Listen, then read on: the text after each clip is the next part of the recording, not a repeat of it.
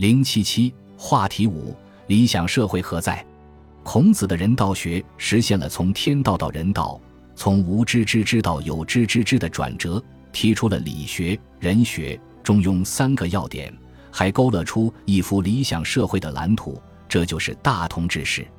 同老子一样，孔子是当时社会现状的批判者，认为他所处的社会是一个天下无道的乱世。那么什么是天下有道的之士呢？要回答这个问题，孔子必须拿出一幅理想社会的蓝图。所以，关于大同之士的论述，应当是孔子人道学的最后一个理论环节。倘若没有这个环节，孔子的人道学在理论上是不完整的。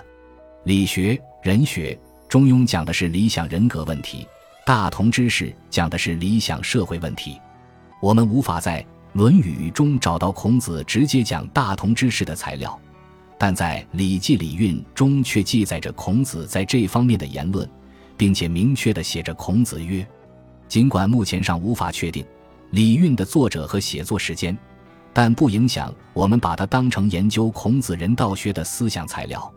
关于大同之士，《礼运》的记载是：大道之行也，与三代之应，修谓之逮也，而有志焉。大道之行也，天下为公，选贤与能，讲信修睦，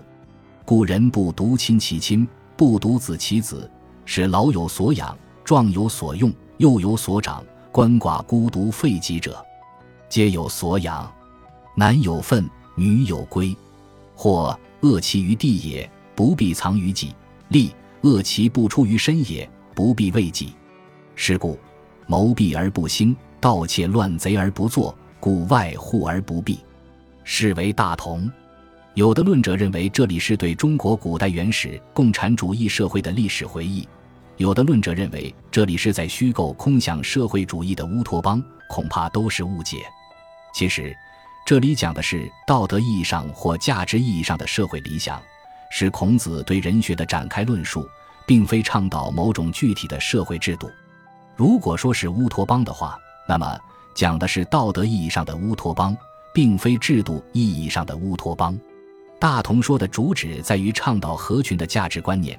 并非在设计制度模式，因此是围绕着人的价值理想展开论述的。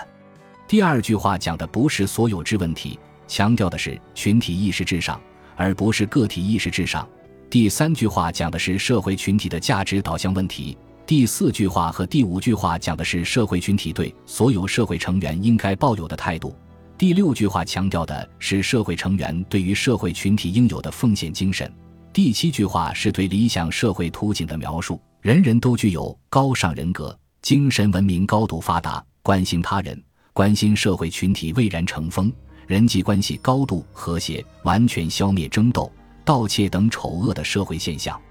至于物质文明发展到何种程度，并未论及。孔子既是一个理想主义者，也是一个现实主义者。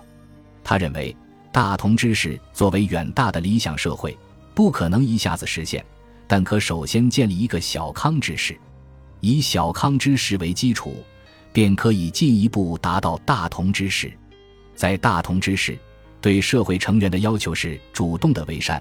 这是人学在社会理想层面的展开。在小康之士，对社会成员的要求是被动的不为恶，这是理学在社会理想层面的展开。关于小康之士，《礼运》的记载是：今大道既隐，天下为家，各亲其亲，各子其子，或离为己。大人事己以为礼，城郭沟池以为固，礼仪以为纪，以正君臣，以笃父子，以睦兄弟，以和夫妇，以设制度，以立田礼，以贤咏之，以公为己。故谋用事作，而兵由此起。禹、汤、文、武、成王、周公，由此其选也。此六君子者，未有不谨于礼者也。以助其义，以考其信，著有过，行人讲实，市民有常。如有不由此者，在职者去，众以为殃，是为小康。小康这个词出现于《诗经·大雅·民劳》，民亦劳止，气可小康。孔子构想的小康之士，其特点是：第一，没有体现大道，家庭意识占主导地位；第二，由于家庭意识为主导，社会成员为己，要靠礼仪制度协调人们之间的利益关系，规范人们的行为，要靠君主治理国家，惩恶扬善，要靠军队保卫国家。第三，由于礼仪制度合理和君主勤政为民，可以形成以国家为单位的、以家庭为细胞的相对和谐的社会。在倡导合群这一点上，大同与小康是一致的，区别在于大同以大道维系群体，小康以礼仪制度维系群体。孔子构想的理想社会突出群体的价值，要求个体服从群体，对于中华民族的形成和发展具有极大的影响力。在一定程度上可以说，孔子的群体价值观为中华民族的凝聚力提供了理论支撑。